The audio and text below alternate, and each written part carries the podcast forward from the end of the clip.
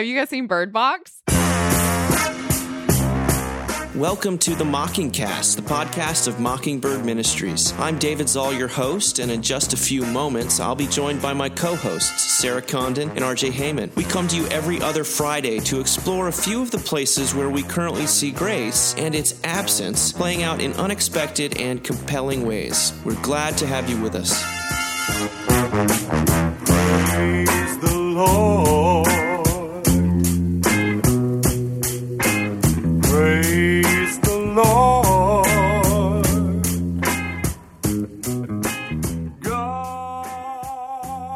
Happy New Year, you two. Happy New Year. How was the holidays? How was the break? Are you um are you, st- you survived, I see.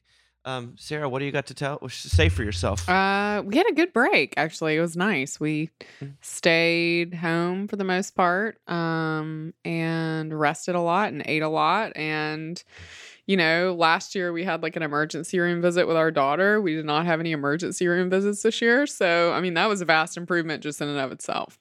Mm, a low bar, but you you you passed it. First year my husband's been home on Christmas Day, um, since Oh, we were married. nice.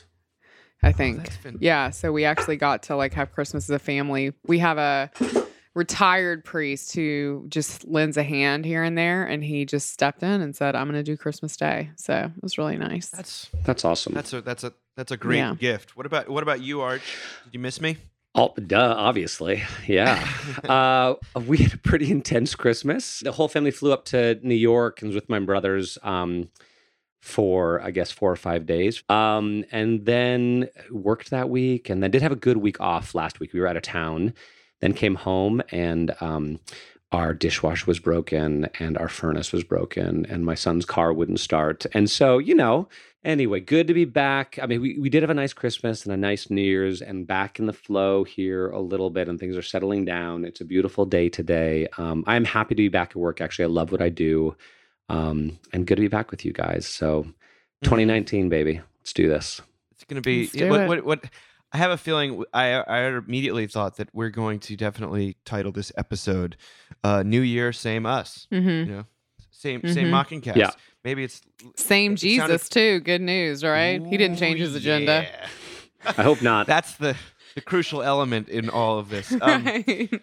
we we here uh, we had a we had a we had a good Christmas. I think Christmas with three little ones is both magical and to absolutely draining in every conceivable way, and so it's full of joy and tears. And um, uh, by the time you get back to the office, uh, it feels like a vacation. So Yeah, I'll just leave it true. at that. That's really Uh, true. there, there. It, it's not woe is me. I w- w- um, it's a privilege to be raising these children, but man, oh man, were, were we happy for that school bus to drive down our block? yes, Uh, you know, I'm building up treasures in heaven, guys. that's, right. That's my mo in 2019. Jewels in your crown.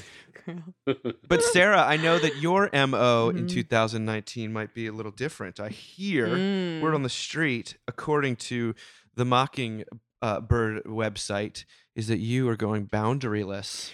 Yeah. Does that mean you're? That mean you're? You're not like using. You're, you're driving on the wrong side of the road. That's right. All like all the rules are are thrown out the window. Um, yeah, I this piece has been um on my heart for a little while because I mean it started for me in seminary where boundary talk about having good boundaries and you know if someone's difficult you just need to put up a boundary um, was a very popular way to educate seminarians uh, still is and even now if you're in like clergy groups um, and people might talk about like a difficult person at their church it's often like well you just need to have a firmer boundary you know? And um, i'm re- well a like find a new word. I'm sick of that one. Um, but b this really was like a more personal sort of heart thing for me that i'm kind of sick of people saying that they need more boundaries and better boundaries and um because I feel like it's antithetical to the gospel. I mean, one thing RJ talks about a lot uh, that I think of often is that we're not, and I've written about this too, we're not promised safety as Christians at all. We're sort of promised the opposite.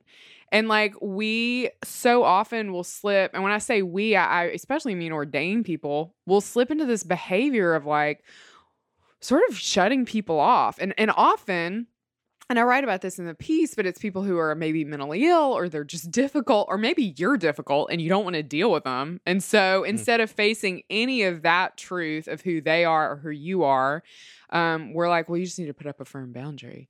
Um, you know, it's interesting. I saw a little bit of the reaction to it on social media my uh least favorite way people begin comments on articles just as a just just for all you listeners out there if you want to really get on my nerves is to write um is to start by saying um no.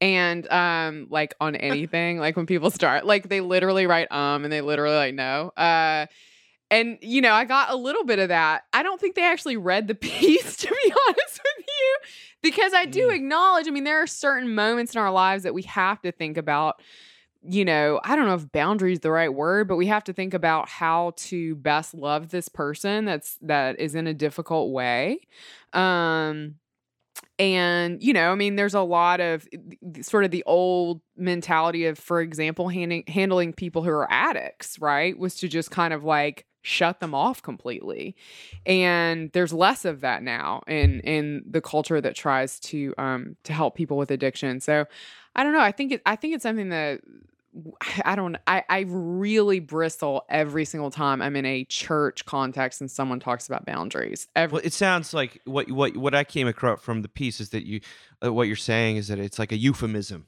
for um rejection Yes. almost or, or not or just judgment. it's a nice way of rejecting. I mean, it makes you f- it makes you feel justified pastorally in rejecting someone because you can be like, well, I put Mm. up a boundary, you know. Um, and self-care. I mean, I yeah, I would love, you know, I, it would just be funny if people were honest. If they're just like, well, he's an asshole and he keeps interrupting my meetings. You know what I mean? Like, I would much rather hear a priest say that or pastor say that than be like, I put up a boundary. Um, plus, it sounds like you're sitting on a mountain and in charge of things, and we're clearly not. So, But what do- what do you think about this, RJ? I mean, as as someone uh, uh, uh, against whom I've put up several boundaries in my life. I do. I've literally. I work closely with RJ. I have never heard him say better boundaries ever. Just kidding. I've never heard Isn't you he say an over? that. Isn't we, we we've established that you're an oversharer? Are you a non-boundary? Are you a boundaryless oversharer? Oh, it's hard. I would say, I would say that I probably put up more quote unquote boundaries, although I'm not going to use that word because it's um, trite and overused, as you said, um, than I used to because I feel like I tried to be boundaryless and I Ooh. got killed. I got killed, you know? Um, and this is my theory. You know, I, I- don't really want to be on a pedestal. I don't.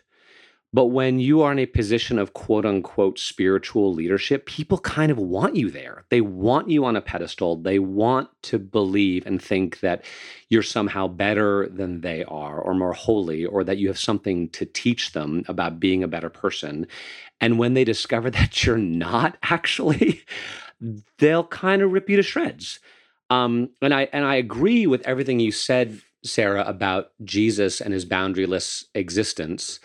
Um, but I remember uh, maybe five years ago or something, I was teaching a Sunday school class, and for some reason, the the, the thing that Jesus says about not casting your pearls before swine entered Mhm. my head, and for the first time, I understood what that meant. Because I felt like I'd sort of done that. Like I'd cast my Mm. pearls before swine and they had turned and they trampled me um, and it was and it sucked. It was really really hard, Yeah, and I yeah. didn't want to be trampled Yeah. anymore.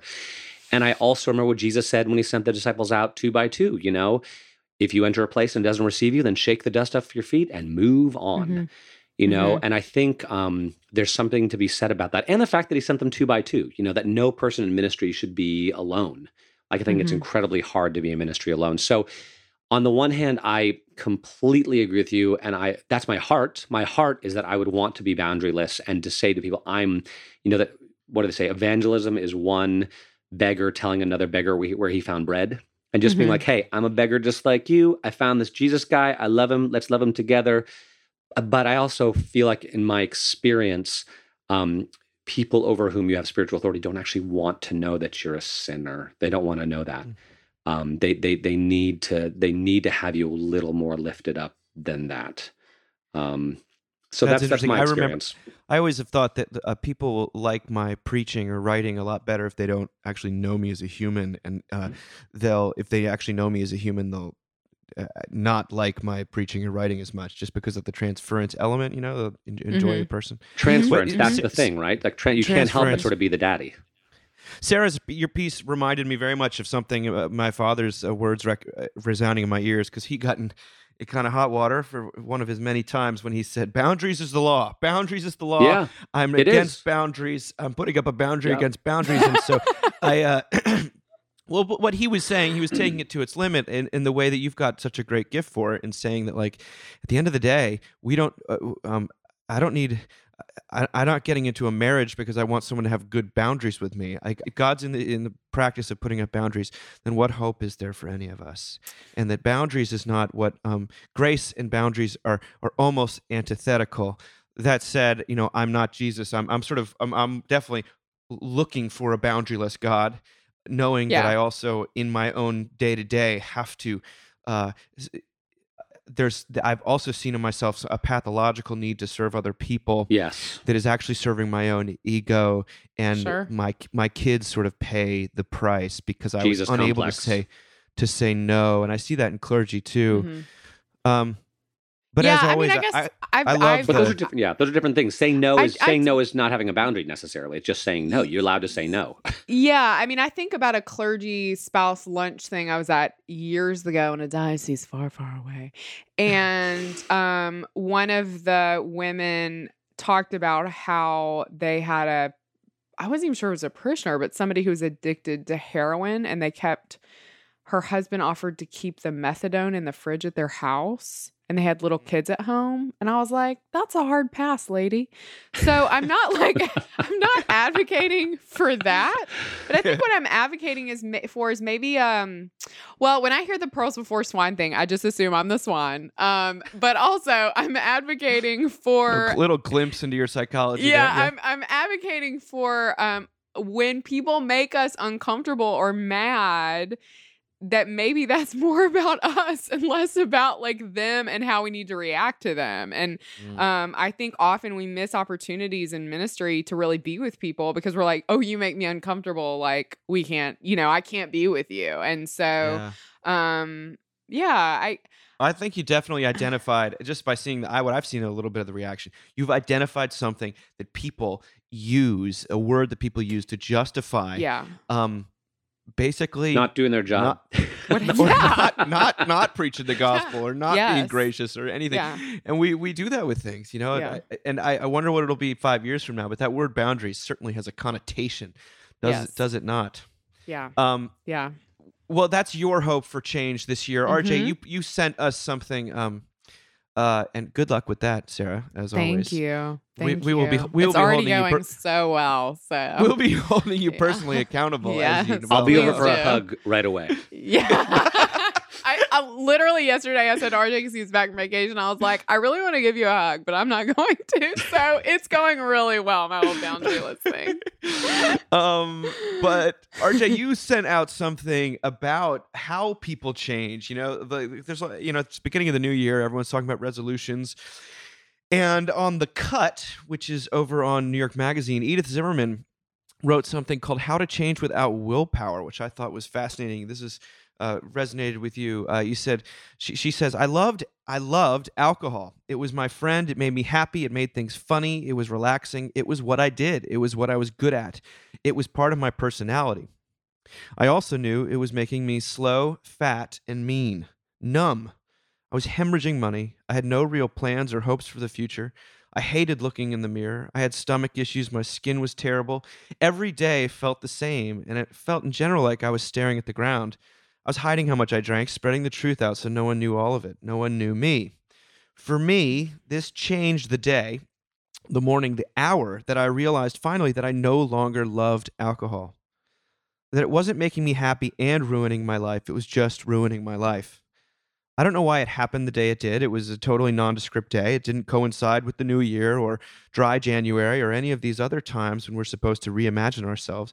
I just woke up one day in May of 2016 feeling like, nope, a new thing is going to begin and I don't know what it is, but this phase is done. It was as if my heart opened like a clam to spit out one belief and await a better one.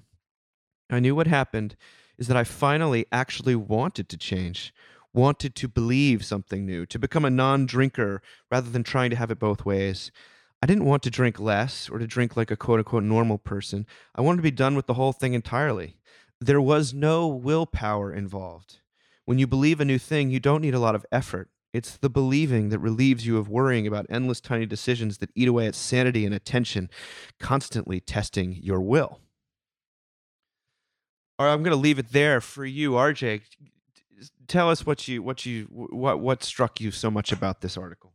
Well, first, I just loved the title because I I want to change. You know, there are things about myself that I don't like, and I know are harmful to me and to other people. And yet, I find myself often with a marked lack of willpower or self discipline. And so, this idea of changing without willpower, um, I just love the title. And then, as I read it, I she's basically describing conversion experience, you know, and Mhm. and she can't explain what happened. You know, it, it's something like the Holy Spirit coming into your life and making you a, a new creation. You know, that there was something. Um, just so true about what happened here and about sort of swapping swapping one story out for another swapping one belief out for another. You know i thought this was an interesting take on on what we talk a, a lot about in the mockingbird world and you know the bible.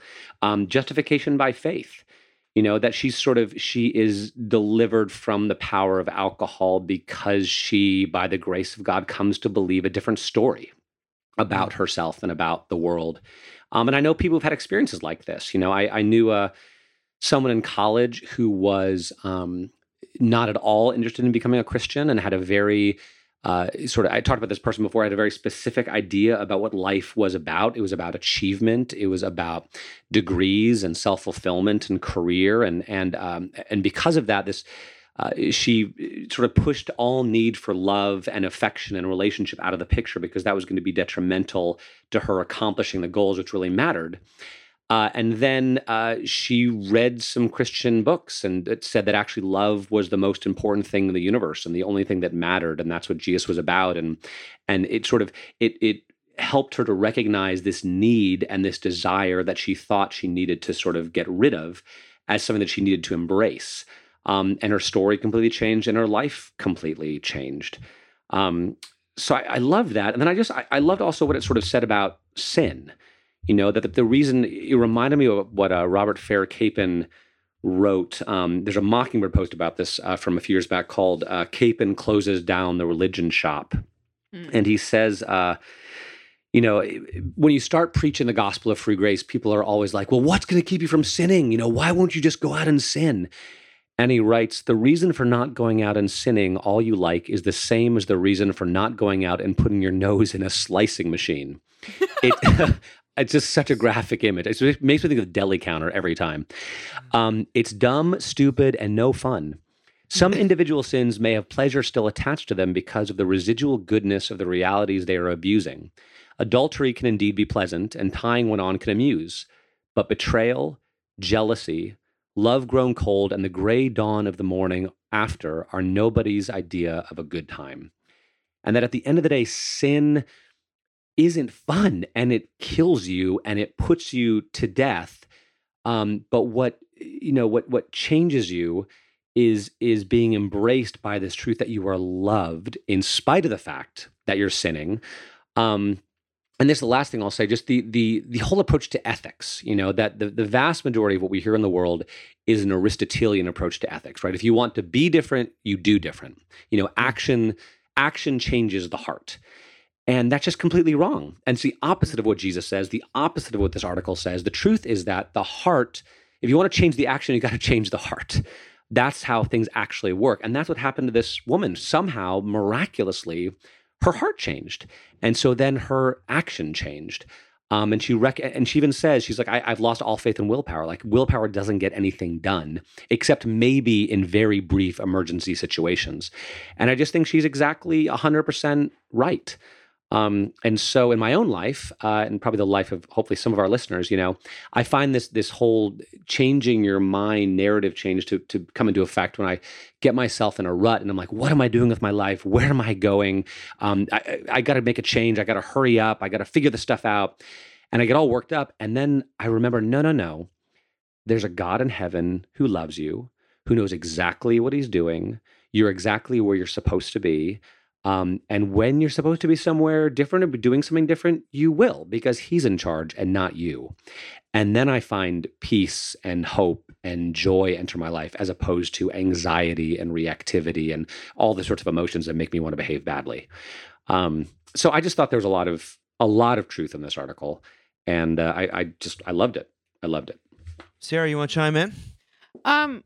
Oh gosh, I'm not sure I can say. I mean, what RJ said is is so spot on with this. I mean, I I love that idea that this gives people that she was given an entirely different way of seeing the world like basically overnight and that that really is i mean for me um that's how i remember feeling when i found mockingbird Mm. um was like once you know and i'd had some theological education at that point but um the way she sort of talks about quitting drinking and how there was this like you know uh like the all the little laws right like am- is that is what if it's a special occasion and does this count as drinking and all these sort of things that if you're using willpower um are constantly haunt you um Christianity can feel that way when you're working under the law of having to prove yourself to God every day. It, Christianity feels that way. What It music can I listen to? What TV shows can I watch? Oh my god, can I say that word? Exactly. What if I don't have my quiet time?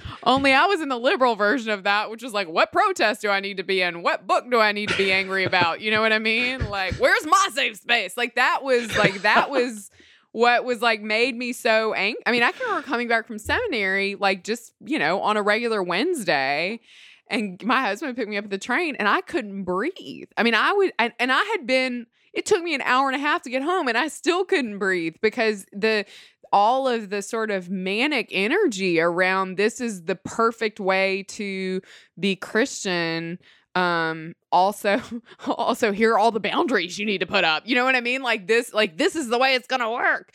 And then like going to Mockingbird for the first time and and reading stuff on the site, I was like, oh my God. Like oh my like literally oh my god like this is not resting on me anymore like this is not mine to carry like i don't Mm. I, I i these aren't actually even the questions that need to be answered um there aren't actually any questions to answer it is just that i get to live in this reality i mean yes.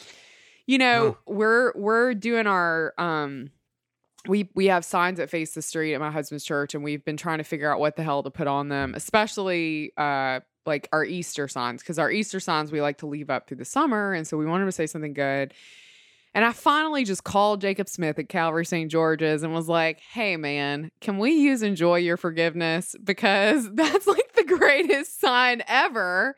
And Jake was like so sweet and totally said, yes, take it. But that's that's what this feels like right? When you've had the whole context change you're like oh i'm just gonna like she's like i'm just gonna enjoy not drinking you know what i mean? And it's like i'm just gonna enjoy my forgiveness Mm. and and you know the world and the church will tell you um you've got to control that we've got to control it from the pulpit we've got to tell you what to do and how to do it and like the moment you hear that bs you just need to like find a new place because that's not what it's about it's about Yeah. enjoying what you've been given this great gift I love at the end. Um, she says, "For me, it felt like a brief for a brief moment on a random Thursday.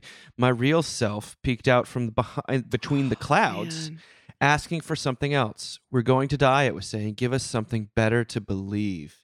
and I So think that that's you know, frankly, like the the quote unquote narrative of of that most of the world that kind of lives on, which is this do more, try harder. You know, you get in, you get out what you put in, kind of thing. It it's so um, immediately attractive because of the control it offers a person, but it also kills you. It also it really does consume you, Mhm. and uh, give me something better to believe. I mean, that's what this. I mean, I of cou- I can't help but read it in, in light of my book, and that's what it really is is all about. That we're Mm. these things, these belief systems that we don't even call belief systems. That's how successful they are. They have created situations where we're they're killing us, and it's like, what? Give me something better to believe, something that not not a better way to act, not, uh, but something that's not gonna not gonna uh, um, destroy me, basically. And by the way, Sarah, I thought. uh, Um, I guess my my suggestion got shot down. w- w- Was like uh, for your for the Holy Spirit signs was cradle Episcopalian question mark keep driving. Perfect. Home of that the church one will lady. haunt me forever. Sorry. forever. I Well- you know what? I just want us to like I mean, I you guys can edit this stuff out because I know we're going on about this piece, but it is I honestly, RJ, when I first read it, I was like, okay. And then like I heard you talk about it, I was like, oh my gosh, okay, I'm seeing what he's seeing. Like we should really be advocating for like sick like sick day Christianity. Do you know what I mean? Like we should all be advocating for the kind of Christianity you can do when you've like got the flu and like you're in bed. Sick you've- day Christianity. That's your new. That's your next. Or book, when you're Sarah. like, you know, hanging on a cross for like sins you've actually committed and you're about to die, you know, I just or I'm you just like- committed murder. Right. Well, talk. Let's. Okay, we're gonna go from uh, this conversation into a different one. Um, the uh, talk about atonement and talking about apology, uh, Sarah. eh, I don't think we could have found a better thing to open the new year on a note of tr- profoundest hope than uh, this uh, interview that you sent us with Christianity Today had with Holy Lin- moly. Linda Barkman. Linda Barkman is a well now Dr. Barkman, I guess. Mhm. She is a woman who was incarcerated for 30 years uh, because she was found uh, guilty for aiding and abetting her boyfriend who killed her two-year-old daughter. Unspeakable. It's unspeakable. She was found guilty of a felony of child endangerment, basically just for living with the man. And uh, when the California Supreme Court set the verdict aside and she was retired, the prosecution successfully argued for implied malice Mhm. meaning she should have known what the boyfriend could do to her toddler, and she was in prison for 30 years, and she served that time. Anyway, today she has her PhD in intercultural studies, and her dissertation explores the gap in communication between women in prison and the volunteers who minister to them. Uh, Christianity Today is asking her her story. She says, I grew up unchurched. I came to Christ when my oldest daughter was a babe in arms, but it didn't work very well. I was going to a church where, when they found that, that I was living with a man I wasn't married to, I was told by the associate pastor's wife that she could no longer teach uh, Bible study in my home because she couldn't enter the home of a sinner. That that pushed me away. Uh, I was already pregnant with my second child at that point. I ended up leaving him because he was an abusive alcoholic and drug abuser, but I found somebody worse than him. One day, I asked God to do whatever He needed to do to make things right in my life because I just knew how wrong everything was and how miserable I was. At the end of that day, the man I was living with beat my two year old daughter to death.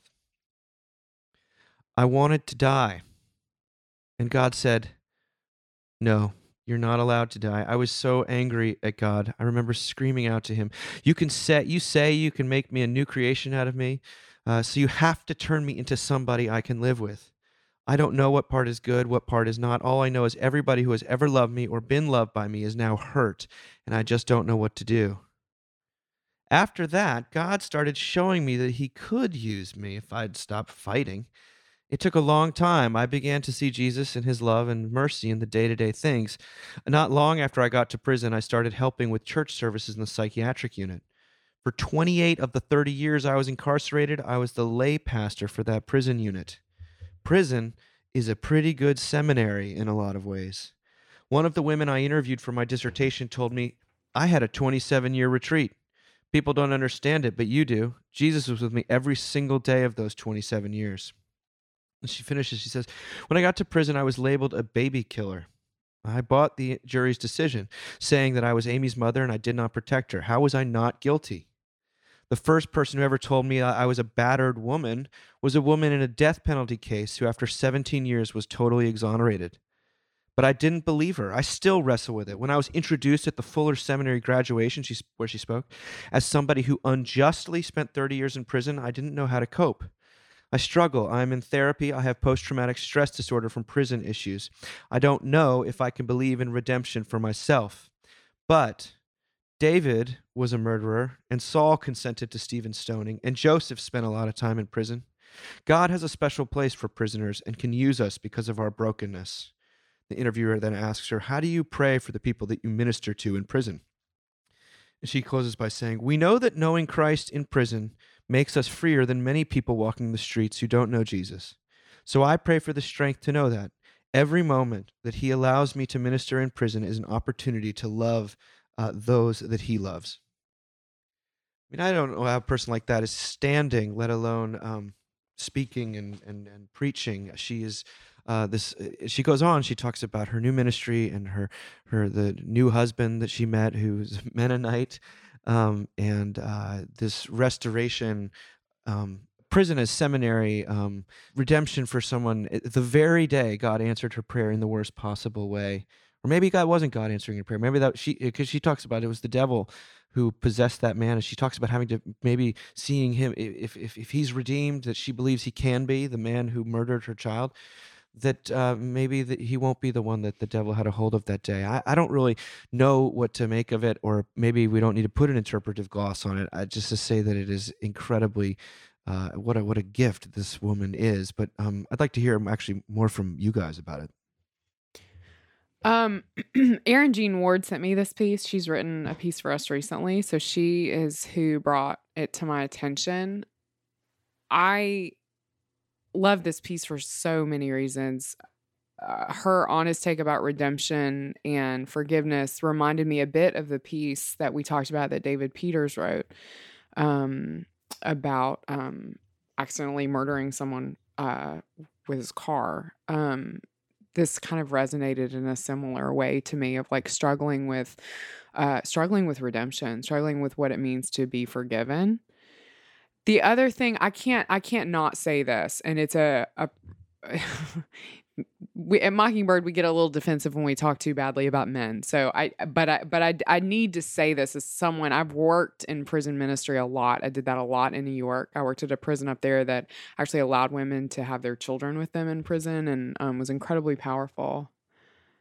I have not met a woman in prison that is there because she did something on her own I've only met women in prison who are there because they were in a bad relationship.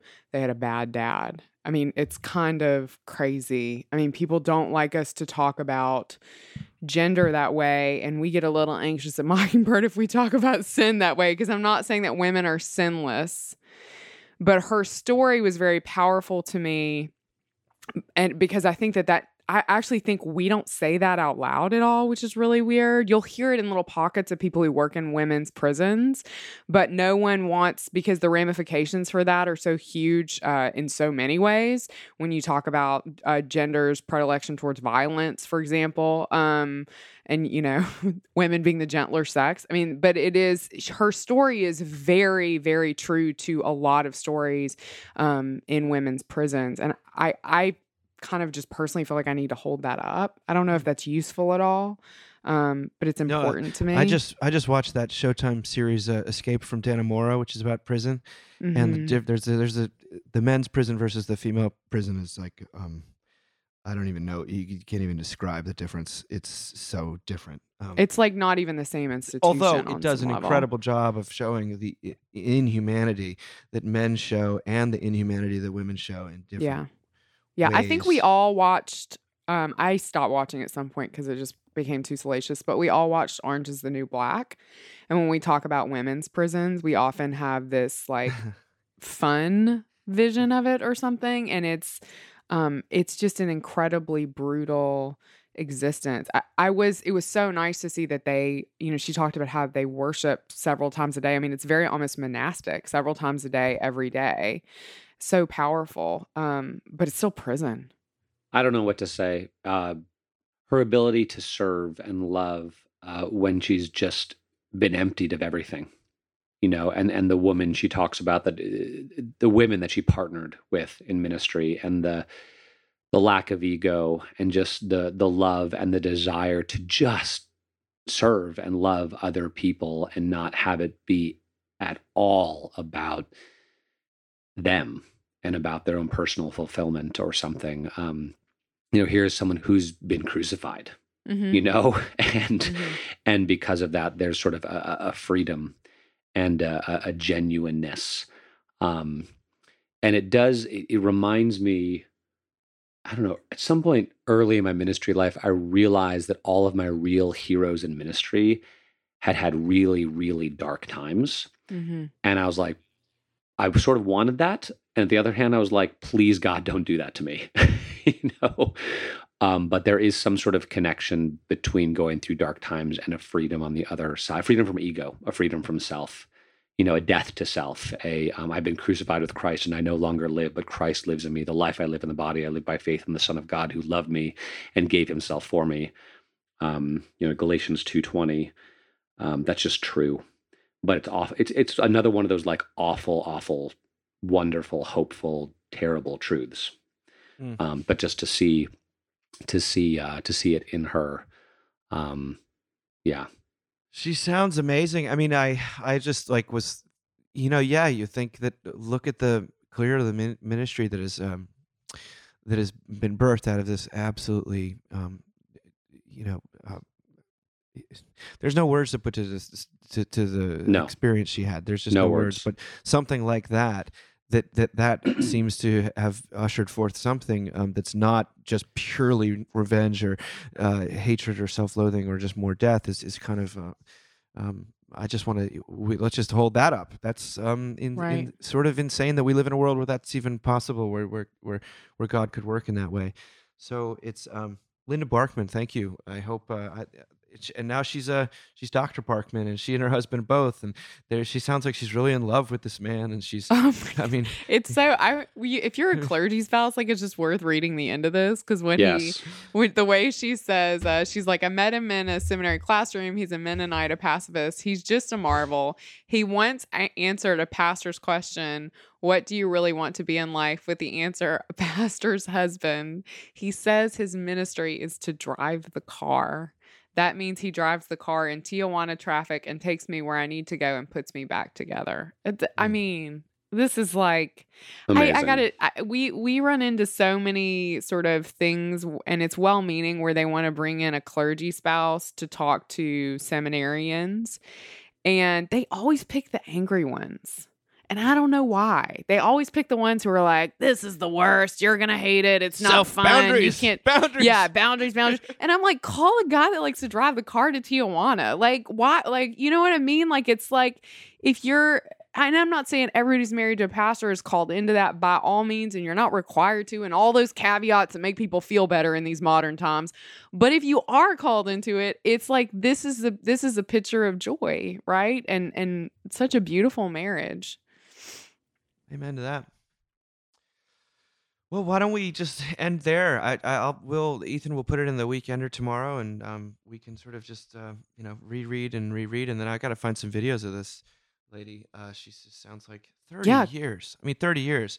And by the way, w- watching Escape from Dannemora was not a uh, endorsement of, of other people watching it. I'm deeply disturbed.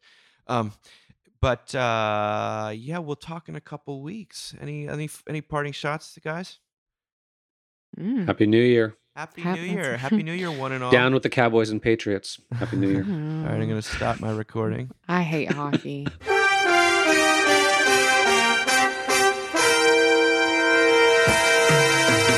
Thank you for listening. Remember, you can find us on the web at www.mbird.com. And we'd always love to hear from you at info at mbird.com.